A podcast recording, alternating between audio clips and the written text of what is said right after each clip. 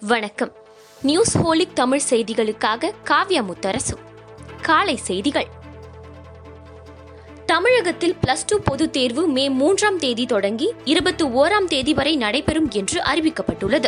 மற்றும் பொதுத் தேர்வுக்கான அட்டவணையை அரசு தேர்வுகள் இயக்ககம் வெளியிட்டுள்ளது. பிளஸ் டூ பொதுத் தேர்வு அட்டவணை வெளியிடப்பட்டதில் எந்த குழப்பமும் இல்லை என்றும் பத்தாம் வகுப்பு தேர்வு அட்டவணை விரைவில் அறிவிக்கப்படும் என்றும் பள்ளி கல்வித்துறை அமைச்சர் செங்கோட்டையன் தெரிவித்துள்ளார். புதுச்சேரி துணைநிலை ஆளுநர் பொறுப்பில் இருந்து கிரண்பேடி விடுவிக்கப்பட்டுள்ளார். தெலுங்கானா ஆளுநர் தமிழிசை சவுந்தரராஜன் புதுச்சேரி துணைநிலை ஆளுநர் பொறுப்பை கூடுதலாக கவனிப்பார் என குடியரசுத் தலைவர் மாளிகை அறிவித்துள்ளது.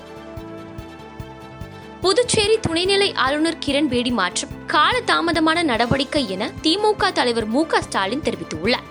தேர்தல் நேரத்தில் கிரண்பேடியை மாற்றியிருப்பது கண் துடைப்பு நாடகம் எனவும் அவர் கூறியுள்ளார்.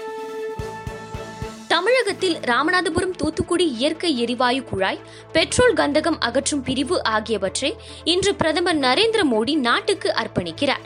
மேலும் பனங்குடியில் காவிரி படுக்கை சுத்திகரிப்பு ஆலைக்கும் அவர் அடிக்கல் நாட்டுகிறார்.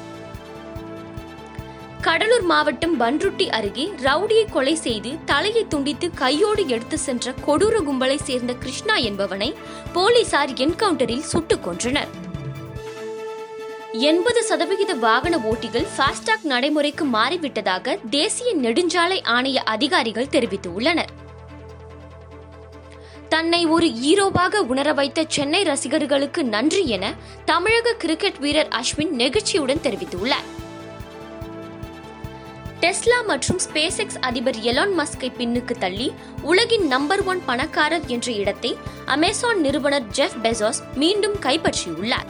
சென்னையில் ஆபரண தங்கத்தின் விலை கிராமுக்கு நாற்பத்தி எட்டு ரூபாய் குறைந்து நான்காயிரத்து நானூற்றி பதினாறு ரூபாய்க்கும் சவரன் தங்கம் முன்னூற்று எண்பத்து நான்கு ரூபாய் குறைந்து முப்பத்து ஐந்தாயிரத்து முன்னூற்று இருபத்தி எட்டு ரூபாய்க்கும் விற்பனை செய்யப்படுகிறது. மேலும் ஒரு கிலோ வெள்ளி எழுபத்து நான்காயிரத்து நூறு ரூபாய்க்கும் விற்பனையாகிறது. தமிழகத்தில் பல இடங்களில் பத்தொன்பது மற்றும் இருபது ஆகிய தேதிகளில் லேசானது முதல் மிதமான மழைக்கு வாய்ப்புள்ளதாக சென்னை வானிலை ஆய்வு மையம் தெரிவித்துள்ளது.